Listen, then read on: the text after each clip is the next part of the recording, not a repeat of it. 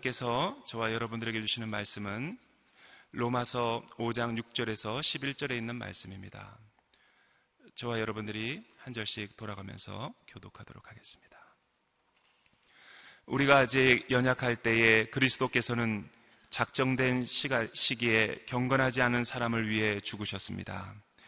의인을 위해 죽는 사람이 거의 없고 선한 사람을 위해 과감히 죽는 사람은 간혹 있긴 합니다. 그러나 우리가 아직 죄인 되었을 때에 그리스도께서 우리를 위해 죽으심으로 하나님께서는 우리에 대한 그분의 사랑을 나타내셨습니다. 그러므로 이제 우리가 그리스도의 피로서 의롭다는 인정을 받았으니 그리스도로 인해 하나님의 진노에서 확실히 구원받을 것입니다. 우리가 하나님과 원수됐을 때 하나님의 아들이 죽으심으로 인해 그분과 화목하게 됐으니 화목하게 된 우리는 하나님의 생명으로 인해 확실히 구원받을 것입니다.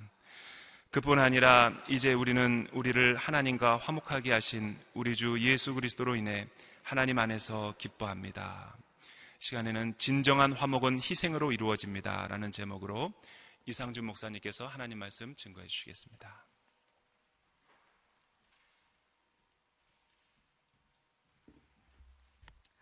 오늘 하루도 말씀으로 성령으로 충만한 하루가 되기를 축복합니다. 또 그리스도의 그 십자가 구속의 은혜가 우리의 삶 가운데 실제적인 효력이 있는 하루가 되기를 축복합니다. 아, 로마서 5장 6절에서 11절 말씀, 6절 말씀을 한번 같이 읽어보겠습니다. 우리가 아직 연약할 때 그리스도께서는 작정된 시기에 경건하지 않은 사람을 위해 죽으셨습니다. 아, 그리스도께서 왜 죽으셨는가? 십자가 그리스도의 죽음의 의미가 무엇인가? 아, 오늘 로마서 5장 6절 말씀에 한 세 가지 정도로 볼 수 있습니다. 첫 번째는 우리가 연약했기 때문입니다. 여기서 연약하다라는 단어를 어, 영어 번역으로는 powerless, 무기력한, 무능력한 어, 상태였다. 어, 능력이 없는, 힘이 없는 상태, 원어적으로도 그런 개념입니다.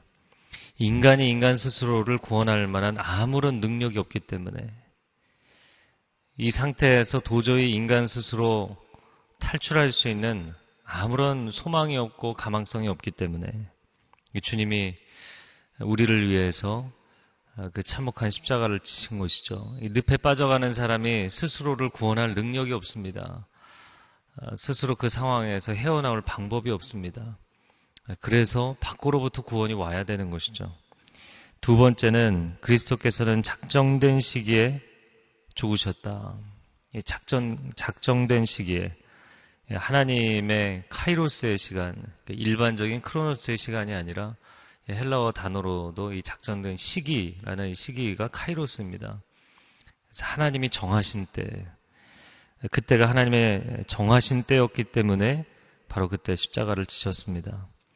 왜 예수님은 2000년 전에 오셨어야 했는가? 왜 더 일찍 역사의 그 이전 시기에 오지 않으셨는가? 그럼 하나님의 마음에는 구원에 대한 계획이 없으셨는가? 물론 있으셨죠. 어, 창세기 3장 15절을 보면 여인의 후손을 통해서 뱀의 머리를 깨뜨리실 것이다. 그래서 예수 그리스도를 통하여서 우리를 어, 죄 가운데 빠뜨리고 저주 가운데 사망 가운데 빠뜨린 그 사단의 권세를 깨뜨리실 계획을 이미 갖고 계신 것을 보여주시는 것이죠. 하나님의 마음이야말로 우리가 소원하고 기다리는 것보다 더 하나님의 그 죄인된 인간들을 구원하시고자 하는 그 열망은 비교할 수 없이 큰 것이었죠. 어, 하나님의 작정하신 때, 하나님이 가장 합당하다고 생각하신 때, 하나님이 구원하신 것입니다. 어, 영화를 보면 그 영화 가운데 여러 가지 긴장감을 주는 요소, 또 그러면서도 가장 극적이고 중요한 요소들이 많이 있는데, 보면 항상 어 이거 완전히 끝이다. 이거는 dead end다. 정말 죽을 수밖에 없는 마지막 상황이다. 라고 생각할 때 바로 라이 타이밍에 딱 적절한 시기에 구원자가 등장을 해서 주인공을 구출해내죠. 아, 예수 그리스도께서 2000년 전에 왜 오셨는가?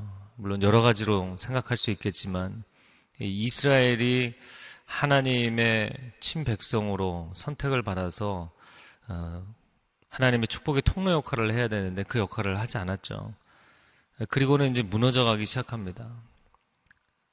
하나님을 경외하지 않고 또 하나님의 은혜를 나누지 않고 예배도 막히고 사람들과의 관계도 막히고 온통 막힌 채로 하나님께로 돌아가지 않고 하나님이 돌아오라 말씀하시는데 계속 거역합니다. 북이스라엘이 망하고 남유다가 망하고 어, 포로 시기를 거쳐서 포로 후기까지 되고 포로 후기가 되어서도 하나님 앞에 예배드리는 거 귀찮아했어요. 그러니까 정말 어, 영적인 회복은 너무나 요원한 것이었습니다. 그리고 신구약 중간기 400년 동안 하나님이 결국엔 침묵하시는 시간이 되었어요. 어, 이 400년의 의미는 이집트에서의 400년, 또 사사시대 400년, 이 영적인 침체가 참 오래됐다는 것을 보여주는 시기입니다.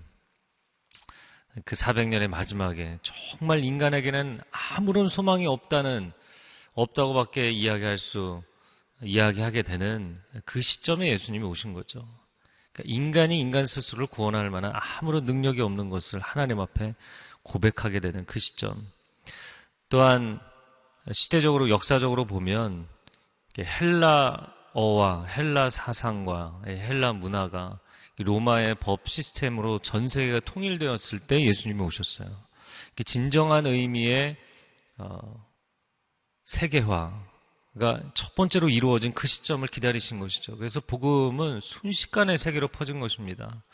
어, 뭐 사도 바울이 어, 정말 불굴의 의지를 가지고 있었기 때문에 복음을 전 세계에 전한 것도 있지만 그러나 그럴 수 있는 도로망과 또 언어의 통일과 이 모든 것이 이루어진 거예요. 그래서 헬라어 성경 하나로 전 세계의 주의 복음이 증거될 수 있는 그러한 발판이 마련돼 있었던 것이죠.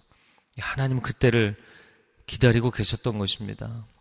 왜 하나님 나를 구원하시지 않습니까? 왜 하나님 도와주시지 않습니까? 우리 마음 가운데 많은 안타까움과 외침이 있지만 하나님은 가장 좋은 때 우리를 도우시는 줄로 믿습니다. 하나님의 시간표는 정확한 줄로 믿습니다. 우리가 갖고 있는 인생의 시간표와 하나님이 갖고 계신 그 구원의 시간표가 다른 것이죠. 세 번째는 왜 십자가를 지셨는가? 경건하지 않은 사람을 위해서. 오늘 표현에 경건하지 않은 사람을 위해서 죽으셨다. 네. 그 한 단어로 이야기를 하자면 불경건한 사람들을 위해서 이 표현이 가장 적합한 표현일 것입니다. 근데 원어적인 개념으로는 예배하지 않는 사람, 하나님을 경배하지 않는 사람을 이야기하는 것입니다. 하나님을 어, 기억하지 못하는 사람들, 영적 기억 상실증에 빠져 있는 사람들. 오늘 현대인들을 보면 무신론을 주장하고 신이 없다고 이야기하고 어, 미개한 문명에 있는 사람들도 또 도시 문명에 있는 사람들도 인간 영혼 깊은 곳에 이 절대자에 대한 영적 감각을 가지게 돼 있어요. 로마서 1장에서도 이야기했던 것이죠.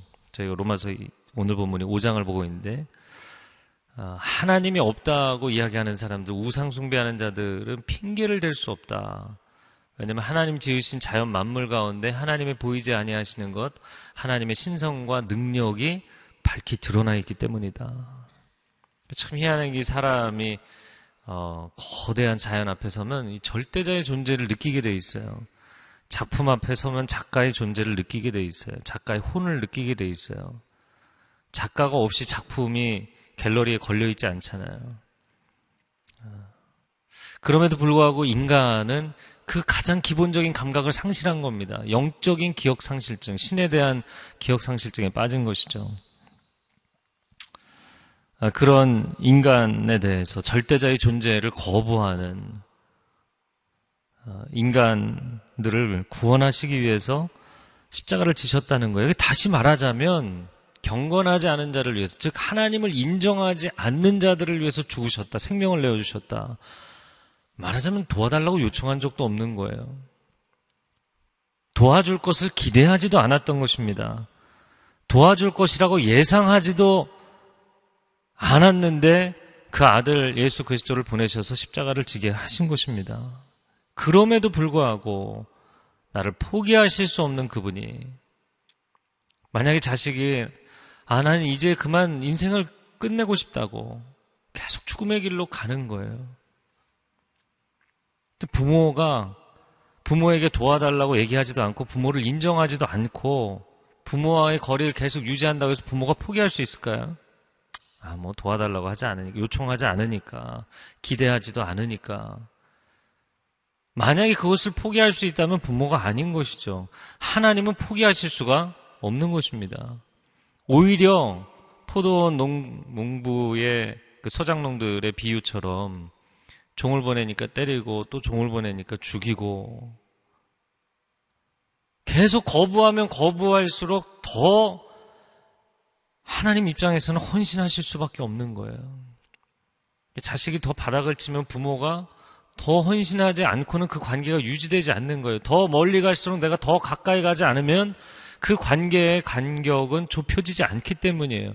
그래서 하나님은 다가오시는 것이죠. 그래서 우리를 포기하실 수 없어서 그 아들을 예수 그리스도를 십자가에 내어 주심으로 우리를 건져내신 것입니다. 근데 완전히 오늘 본문에 저는 연약할 때, 이 연약할 때가 파월리스라는 이 단어를 썼는데 아주 적절한 단어를 쓴 것입니다.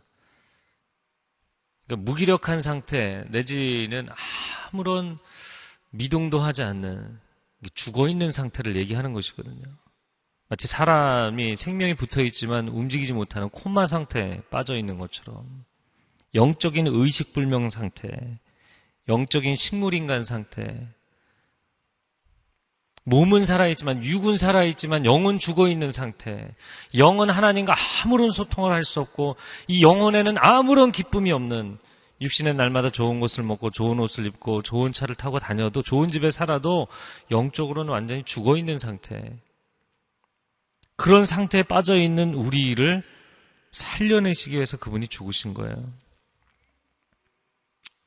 좀 엉뚱한 생각일지 모르겠지만 저는 이 6절 말씀 또 복음에 대한 묵상을 할 때마다 아, 동화의 기본 스토리라인하고 참 비슷하다 이렇게 보여요. 그 어린아이들의 동심을 아, 움직이는 동심을 자극하는 그런 어린아이들이 보는 그 동화 속 스토리라인하고 너무 비슷하고요. 또 그리고 어른들이 일반적으로 대중적으로 보는 통속 드라마의 스토리하고도 상당히 비슷해요. 제가 이, 이 이야기를 왜 갑자기 할까요? 사실은 모든 사람이 간절한 목마름이 있는 이야기예요. 그럼 왜 그렇게 간절한 목마름이 있을까? 인간의 내면 깊은 곳에는 스스로 헤어나올 수 없는 이 상태에서 누군가 나를 찾아와서 구원해 주기를 원하기 때문이에요. 인간 안에 여러 가지 심리적인 것 중에 구원자 신드롬이라는 게 있어요. 본인이 그런 구원자 신드롬, 구원자 역할을 하기 원하는 것도 있지만 누군가 나에게 찾아와서 나를 구원해 주었으면 이 물 없는 구덩이에서 나를 건져내 주었으면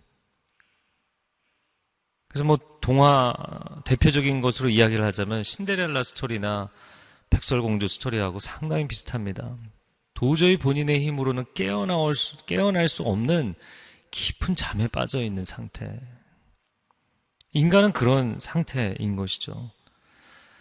어, 마녀가 그 백설공주 같은 경우는 마녀가 사과를 줘서 그 사과 독사과를 먹잖아요. 선악과를 따먹고 그래서 나이브하죠. 굉장히 나이브한데 어, 무엇이 선인지 무엇이 악인지 알지 못하고 그것을 따먹고 저주 가운데 빠져서 스스로 일어날 수 없는 상태. 근데 때마침 왕자가 나타나거든요. 할렐루야. 항상 때마침 왕자가 나타나요. 통속 드라마에서도 항상 이 구원자가 등장을 하죠. 근데 사실 이 왕자는 지나가던 이웃나라 왕자에 아무런 관계가 없어요. 목숨을 바칠 이유가 없어요. 물론 뭐 백설공주 이야기에서는 왕자가 목숨을 바치지는 않습니다. 아, 그러나 예, 우리를 구원하신 하나님의 아들 예수 그리스도의 이 사랑의 놀라운 이야기는 우리를 위해서 목숨을 바치셨어요. 그냥 동화적인 이야기가 아니라 정말 그분에게는 잔혹동화의 이야기가 된 것입니다. 통속 드라마도 마찬가지예요. 왜 사람들이 그렇게 모든 사람들이 예외가 없이 제가 드라마를 안 보는 이유는 저도 보면 그 앞에서 울고 웃고 은혜 받으며 집회할 것을 알고 있기 때문에 제가 일부러 드라마를 안 보는 거예요. 미생 시리즈 다 보면 참 좋겠다. 이런 생각이 들어도 안 보는 이유가 네, 물론 그러면 일반 성도들의 삶을 이해하는데 도움이 되겠죠. 성도들의 삶을 이해하는 데는 그냥 상담하고 신방하는 것으로 만족하자. 스스로 그런 이유를 들어서 드라마를 보지 말아야겠다. 그런 생각을 하는 이유가 이 사람의 이 영적인 이 혼의 밑바닥을 터치하는 아주 강력한 요소들을 가지고 있어요. 네. 그래서 항상 보면 출생의 비밀, 신분의 상승, 구원자 신드롬. 너무 뻔한 구도라는 걸 알면서도 왜 그런 이야기를 사람들이 기뻐할까요? 출생의 비밀. 원래는 내가 이, 지금은 초라한 존재지만 원래는 그렇게 초라한 존재가 아니에요. 네. 대기업 회장님 딸이에요. 뭐 이런 거. 백설공주 지금은 버림을 받아서 쫓겨나서 난쟁이들하고 지내고 있지만 부엌대기로 일하고 있지만 원래 이 나라의 왕의 딸이잖아요. 그러니까 우리 안에 기본적인 이 욕구가 있어요. 그리고 기본적인 이 생각이 있어요. 지금은 우리가 너무나 죄 가운데 비참하게 어둠 가운데 살고 있지만 우리는 존귀한 하나님의 형상인 줄로 믿습니다.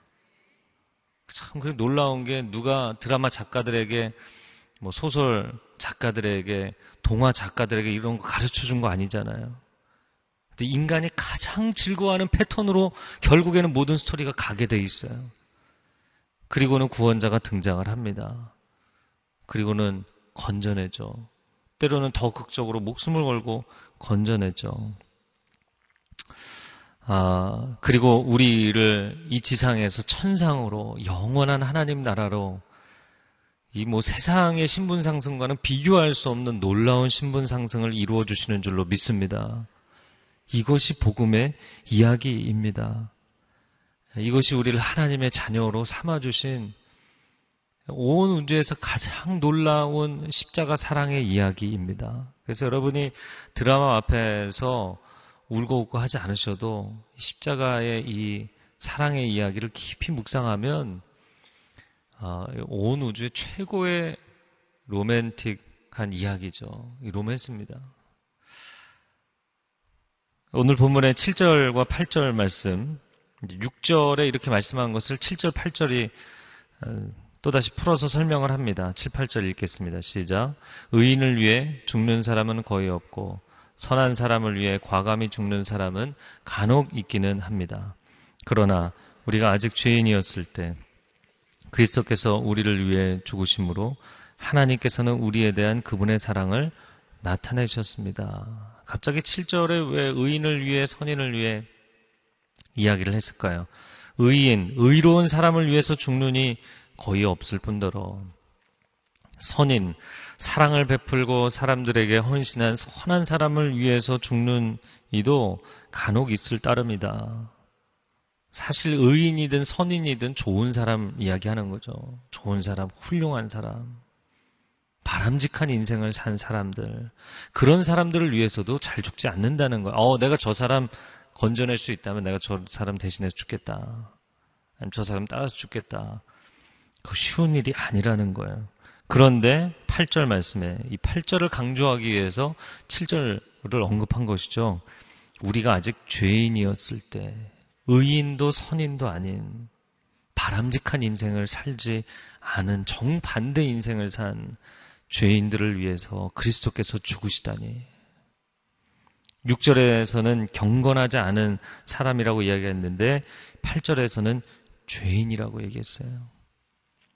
하나님을 예배하지 않고 하나님을 인정하지 않는 것이 인간으로서 피조물로서 가장 큰 죄죠. 선수가 그라운드에서 어, 뛰면서 심판을 인정하지 않는다. 그게 가장 큰 잘못이죠. 그거는 뭐 경계에서 뛸 수 없어요. 천지를 창조하시고 인간을 사랑하셔서 이 자연 만물을 아, 선물로 우리에게 허락하여 주신 그 하나님의 놀라운 사랑. 근데 그 우리 영혼의 아버지 되시는 우리를 지극히 사랑하시는 하나님을 인정하지도 않고 예배하지도 않고 아, 기억조차 하지 못하는 그리고 하나님이 지으신 이 아름다운 자연 만물, 이 피조 세계를 망가뜨리고 하나님의 형상인 인간 자신조차도 망쳐버린 온통 엉망이 되어버린 아, 이 죄인들을 위해서 죽으셨다. 그럼 도대체 왜 죽으셨는가? 오늘 본문이 이야기하는 한 단어는 사랑 때문입니다. 내가 널 얼마나 사랑하는지를 보여주시고자. 그러나 사실 이건 뭐 바꿔서 얘기를 해야 되는 거죠.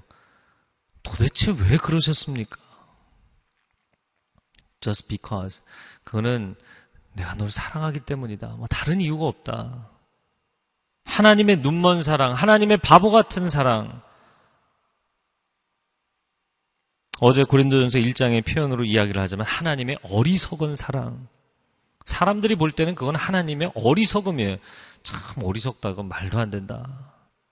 말도 안 되는 이해할 수 없는 측량할 수 없는 하나님의 그 어리석은 사랑. 하나님의 포기할 수 없는 사랑 때문에 죄인들을 위해서 그 아들 예수 그리스도를 십자가에 내어 주신 것이죠. 그래서 이 그분의 사랑을 나타내셨습니다. NIV 성경에 demonstration이라는 단어를 사용했어요.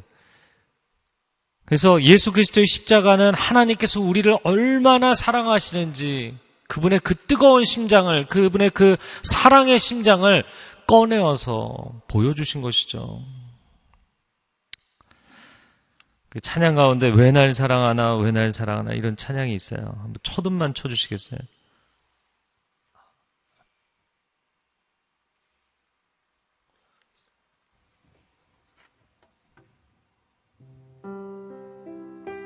초음만 쳐주시겠어요? 네. 이 찬양 아마 아실 겁니다. 왜 날 사랑하나 한번 같이 불러봤으면 좋겠습니다. 왜 날 사랑하나? 왜 날 사랑하나? 왜 주님 갈보리 가야 했나? 왜 날 사랑하나? 왜 날 사랑하나? 알 수가 없는. 근데 이 찬양에 생각보다 음이 높네요. 이 찬양의 첫 번째 소절을 보면 사랑이 구주를 죽게 했네. 사랑 때문입니다, 사랑. 왜 주님 십자가를 지었습니까? 뭐 여러 가지 설명이 가능하겠죠. 근데 중요한 것은 사랑 때문이에요. 우리는 연약할 때, 우리는 무능하고, 그분은 능력이 있으시니까, 우리를 구원할 능력이 있으시니까. 여러분, 능력이 있다고 해서 다 구원하는 거 아니죠. 어제 그 김영주 목사님도 그런 간증을 하셨는데, 교회 음악에 천부적인 소질이 있는 다른 아이가 있어도, 내 아이가 아무런 소질을 보여주지 못해도, 왜 그 아이에게 말도 안 되는 투자를 하십니까? 뭐 다른 설명이 없죠. just because. 그냥 사랑하기 때문이죠. 사랑하기 때문에. 그래서 아직 우리가 죄인 되었을 때 그리스도께서 우리를 위해 죽으심으로 하나님께서는 우리에 대한 그분의 사랑을 나타내셨습니다. 하나님이 당신을 사랑하십니다.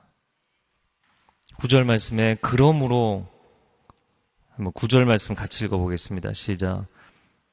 그러므로 이제 우리가 그리스도의 피로서 의롭다는 인정을 받았으니 그리스도로 인해 하나님의 진노에서 확실히 구원받을 것입니다.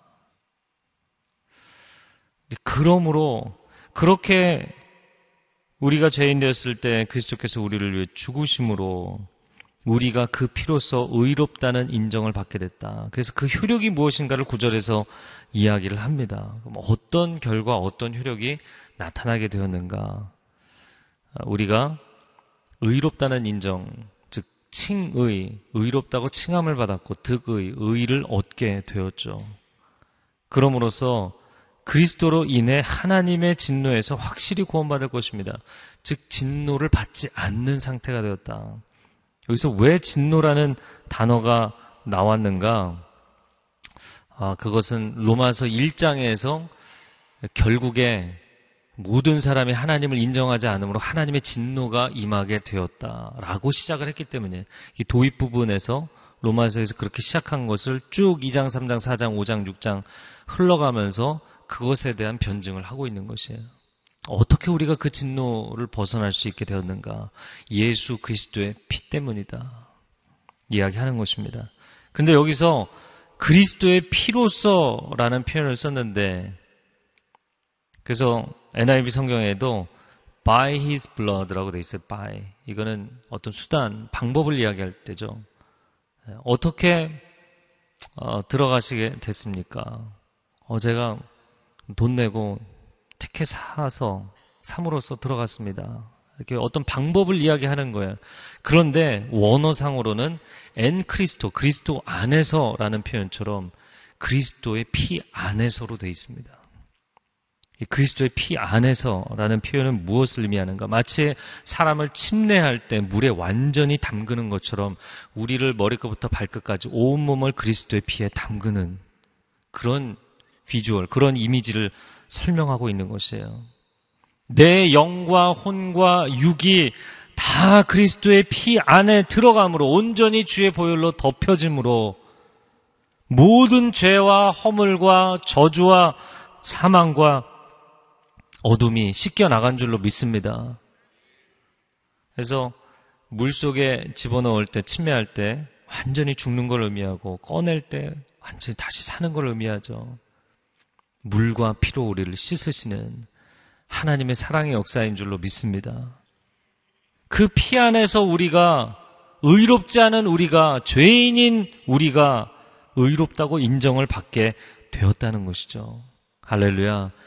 빚은 탕감되었고 모든 죄짐은 내려놓을 수 있게 되었어요. 자유하게 된 거예요. 그렇기 때문에 이제는 의롭다고 되었기 때문에 하나님의 진노를 벗어나게 됐다는 거죠. 죄인들에게 진노가 임하잖아요. 그러니까 의롭다함을 얻었기 때문에 진노에서 벗어나게 되었다. 이야기를 한 것입니다. 10절 말씀 같이 읽어보겠습니다. 10절 시작. 우리가 하나님과 원수 됐을 때 하나님의 아들이 죽으심으로 인해 그분과 화목하게 됐으니 화목하게 된 우리는 하나님의 생명으로 인해 확실히 구원을 받을 것입니다. 10절에서 원수라는 단어를 사용합니다. 자, 그 지금 6절, 8절, 10절 계속 짝수절에서 어, 우리의 망가진 상태에 대한 설명을 첫 번째는 경건하지 않은 사람이라고 표현했고 두 번째는 죄인이라고 표현했고 그리고 오늘 10절 세 번째는 하나님의 원수라고 표현하고 있어요. 갈수록 점층법이죠. 이 강도가 세지고 있어요. 그럼 왜 하나님의 원수라고 표현했는가? 하나님의 공의의 진노를 피해갈 수 없는 존재. 하나님의 진노의 대상이 되었기 때문에 원수인 것이죠. 물론 하나님의 사랑의 대상인 하나님의 형상이고 하나님의 자녀였는데, 이제는 죄를 짓고 적극적으로 하나님을 거절하고 거부하는 존재가 되어버린 하나님의 진노의 대상인 원수가 되었을 때라고 표현합니다. 그때 하나님의 아들이 우리를 위해 죽으심으로 하나님과 우리의 관계는 원수 맺었던 원한의 관계에서 화목의 관계가 되었다. 그래서 자녀임에도 사랑받아야 될 자녀임에도 불구하고 원수가 된 이 모순의 관계, 이 상충된 관계, 어떻게 하나로 만들 수 없는 이 관계의 간격을 극복해 주신 분이 예수 그리스도이신 줄로 믿습니다. 대신 진노를 받으심으로 화목 제물이 되심으로 우리와 하나님의 관계를 화목해 하셨어요. 이 죄의 문제가 해결되지 않고는 하나님과 우리의 관계는 정상화될 수 없기 때문에 예수님이 죄의 문제를 해결해 주신 것이죠. 그리고는 이 화목의 개념을 10절 상반절과 하반절 생명의 개념과 연결해서 이야기를 합니다. 이제 화목하게 됐으니 화목하게 된 우리는 하나님의 생명으로 인해 확실히 구원을 받을 것입니다. 그래서 화목과 생명이 무슨 연관성이 있는가? 자, 이 아버지께서 천지를 창조하신 분이시고 어, 모든 부유함의 근원이 되시는 분이세요. 그런데 자식이 사고를 치고 나가고 부모를 인정하지 않아요. 돌아오라고 그렇게 기다려도 날마다 집 문 밖에 나가서 기다려도 돌아오지 않아요. 그 집 나간 자식 부모와 아버지와의 그 관계가 회복되지 않는 한 아버지의 블레싱을 받을 수가 없는 거죠. 아버지께서 우리에게 주시고자 하는 그 풍성한 생명을 누릴 수가 없는 거죠. 요한복음 15장의 이 접붙임의 포도나무의 원리로 이야기를 한다든지 아니면 로마서 10장, 11장 접붙임의 원리로 이야기를 한다면 가지가 떨어져 나갔어요. 원래 그 본 어, 구루턱에 붙어 있던 가지가. 그럼 그 관계는 완전히 떨어진 관계죠. 그런데 다시 접붙임을 받음으로 인하여서 관계가 화목됨으로 생명이 흘러가는 것입니다. 하나님과의 우리의 관계가 화목됨으로 하나님의 생명이 우리에게 흘러 들어오게 된 것이에요. 그러므로 이제는 주 예수 그리스도의 이름으로 그분에게 생명을 요청하고 구원을 요청하고 은혜를 요청할 때 복을 요청할 때 아버지께서 허락하시는 줄로 믿습니다. 이제 화목하게 되었으니 하나님의 생명으로 인해 날마다 구원을 체험하는 인생이 되는 것이죠. 11절 말씀에 그뿐 아니라 이제 우리는 우리를 하나님과 화목하게 하신 우리 주 예수 그리스도로 인해 하나님 안에서 기뻐합니다. 그냥 간신히 구원받은 정도가 아니라 기뻐합니다. 이 기뻐한다라는 단어를 어, 그 NIV 성경에도 보우스트라는 자랑한다라는 단어를 사용했어요. 이거 아주 원어적인 개념을 충실하게 번역을 한 것입니다. 이 기뻐한다. 근데 그 기쁨이라는 것이 이것을 보십시오. 그럼 막 자랑하는 거예요. 마치 잃어버린 드라크마를 찾은 여인이 온 동네 사람을 불러서 자랑하고 기뻐한다. 그런 개념처럼 이 자랑한다는 개념이에요. 무엇을 자랑하는가?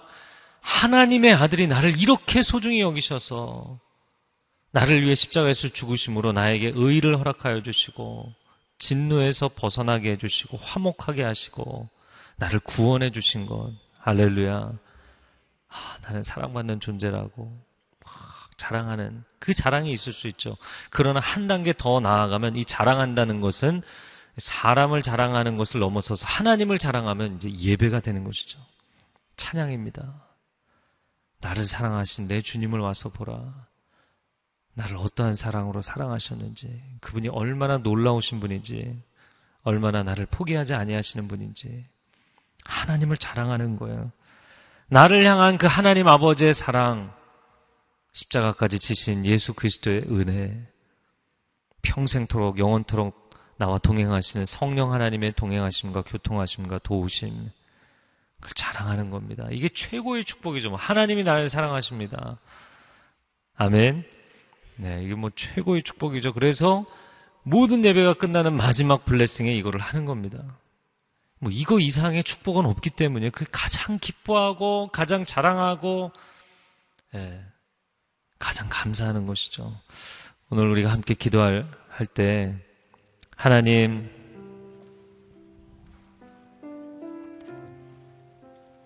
나를 사랑하시고 나를 포기하시지 아니하시고 나를 죄 가운데서 건지신 그 사랑을 인해 감사를 드립니다.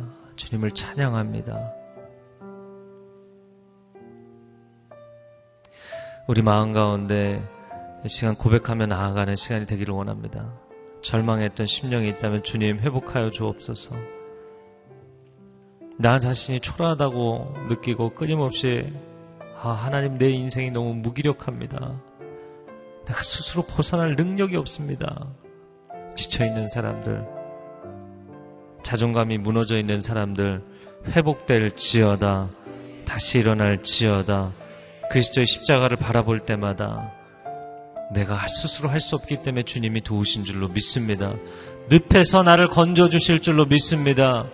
물 없는 웅덩에서 나를 건져주실 줄로 믿습니다. 함께 기도하며 나아가겠습니다. 주님 감사합니다. 주님을 찬양합니다. 주님을 기뻐합니다. 우리에게 이 놀라운 구원을, 이 놀라운 은혜를 허락하신 하나님을 찬양합니다. 그 아들 예수 그리스도의 생명을 내어 주시기까지 우리를 포기하지 아니하신 그 사랑을 찬양합니다. 하나님, 내가 하나님을 잊어버리고 하나님의 존재를 멀리하고 거부하고 나아갈 때 만약에 하나님 포기하셨다면 하나님이 내려놓으셨다면 나의 인생에는 아무런 소망이 없었을 것입니다. 스스로 구원할 능력이 없는 우리를 도우신 주님을 찬양합니다. 이 절망의 늪에서 우리를 건지시는 하나님을 찬양합니다. 그렇게 하나님의 도우심을 받았음에도 불구하고 여전히 인생의 어려움 가운데 난관 앞에서 관계의 깨어짐 앞에서 나 자신의 안타까운 한계 앞에서 하나님 스스로 포기하고 절망한 사람들이 있다면 다시 일어서게 하여 주시옵소서. 새 힘을 허락하여 주시옵소서. 믿음을 선포하며 소망을 선포하며 예수 그리스도의 사랑의 십자가를 선포하며 나아가게 하여 주시옵소서. 우리에게 절망과 어두움을 주는 모든 거짓 대용들을 떠나갈 지어다. 하나님의 구원의 손길로 우리를 감싸 안아 주시고 그리스도의 보혈로 우리를 덮어 주시옵소서 그리스도 예수 그리스도의 십자가의 보혈로 우리를 온전히 덮어 주시옵소서 주님을 의지하고 주님을 찬양합니다. 오 주님 깊은 낙심과 절망과 어려움 가운데 어두움 가운데 갇혀 있는 사람들이 있다면 영적으로 뚫고 나오게 하여 주시옵소서. 원수 사단의 머리를 깨뜨리시고 주님이 승리하신 것처럼 우리가 그렇게 승리케 하여 주시옵소서. 이 시간 기도할 때 영적으로 뚫고 나와야 되는 가정적으로 또 회사의 상황이 내 인생의 상황이 내 영적인 상태가 뚫고 나와야 되는 그 상황 가운데 있는 사람들은 자리에서 일어나서 기도하시기 바랍니다. 내 자녀의 상황이 그런 상황 가운데 있는 사람도 일어나서 기도하시기 바랍니다. 기도할 때 우리가 두 손을 들고 기도할 때 예수 그리스도의 피 안에 우리를 완전히 잠그시고 모든 어두운 것, 모든 죄악과 모든 절망을 씻어내신 줄로 믿습니다. 그리고 이제는 완전히 새로운 인생을 만드신 줄로 믿습니다. 이제는 화목해 하시고 하나님 아버지의 놀라운 생명과 그 은혜와 복이 우리에게 흘러 들어오는 막힘, 막힘없이 흘러 들어오는 인생이 되게 하신 줄로 믿습니다. 주님으로 우리에게 그렇게 은혜를 부어 주시옵소서. 주여 한번 외치고 기도하겠습니다. 주여. 오 주님 간구하며 기도하며 나아갑니다. 이 시간 믿음으로 선포하며 나아갑니다. 예수 그리스도의 피로 우리를 완전히 잠그시고 씻으시고 회복하신 주님을 찬양합니다. 우리에게 절망과 근심과 걱정과 두려움을 주는 원수 사단은 예수의 이름으로 명하는 이 떠나갈지어다. 하나님 한 분을 주목하며 나아가오니 우리에게 새 생명의 능력을 온전히 공급하여 주시옵소서. 우리는 떨어져 나갔던 가지였지만 이제는 접붙임을 받았으며 우리는 생명의 근원에 연결되어 있는 인생인 것을 고백합니다. 하나님의 사랑받는 아들, 딸들인 줄로 믿습니다. 주님 은혜를 공급하여 주옵소서 구원의 능력을 공급하여 주옵소서 원수를 능히 이겨낼 수 있는 능력을 공급하여 주옵소서 세상 권세를 이겨낼 수 있는 놀라운 하늘의 권세를 공급하여 주시옵소서. 강하고 담대할지어다. 하나님의 자녀들이여 강하고 담대할지어다. 이러한 승리가 우리 가운데 체험되게 하시고 간증되게 하여 주시옵소서. 아멘. 사랑하는 주님 감사합니다. 우리가 경건하지 않은 자였을 때 우리가 죄인 되었을 때 우리가 하나님과 원수가 되었을 때 때로는 소극적으로 적극적으로 하나님을 인정하지 않을 그때에도 하나님은 우리를 포기하지 않 포기하지 않으셨습니다. 내게서 멀어지라고 내게 다가오지 말라고 죽음의 어두운 골방 가운데 갇혀 있을 때에도 끊임없이 문을 두드리시고 아무런 대답이 없이 죽음 가운데 쓰러져 가는 나를 위해 그리스도께서 십자가를 지심으로 그 저주의 문을 뚫고 들어오셔서 그 죽음의 방에서 나를 안아 올리시고 건져내신 주님을 찬양합니다. 하나님은 절대로 절대로 하나님의 자녀들을 포기하지 아니하십니다. 하나님은 결코 하나님의 자녀들을 포기하지 아니하십니다. 너는 버려졌다고 원수가 우리에게 속삭이는 모든 거짓말들을 이 시간 예수의 이름으로 명하노니 떠나갈지어다. 오 주님, 우리 안에 놀라운 하나님의 은혜와 복과 생명의 능력이 막힘없이 부어지게 하여 주옵소서. 원수의 거짓말에 동조함으로 하나님의 생명으로부터 멀어져서 살지 않게 하시고 그 생명을 누리고 풍성한 꼴을 누리는 오늘 하루의 삶이 되게 하여 주시옵소서. 이제는 우리 주 예수 그리스도의 은혜와 하나님 아버지의 극진하신 사랑하심과 성령의 교통하심이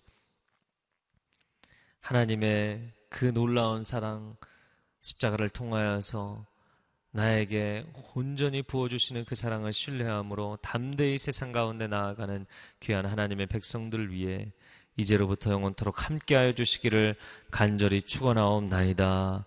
아멘.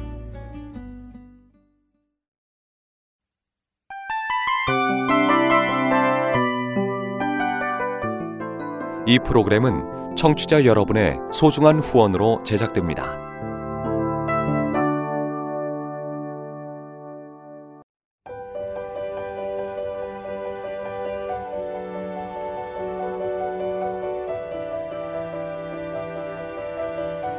세상에는 수많은 교회들이 있지만 더 깊이 있는 말씀 강해를 찾기 위해 크기로만 교회를 선정하지 않습니다. 보다 좋은 영적 콘텐츠를 더 많이 나누기 위해 방송비를 받지 않습니다. 1년 365일 복음만 전하고 싶어서 우리는 광고를 하지 않습니다. 온누리의 복음을 땅끝까지 CGN TV와 함께 땅끝 성교사가 되주세요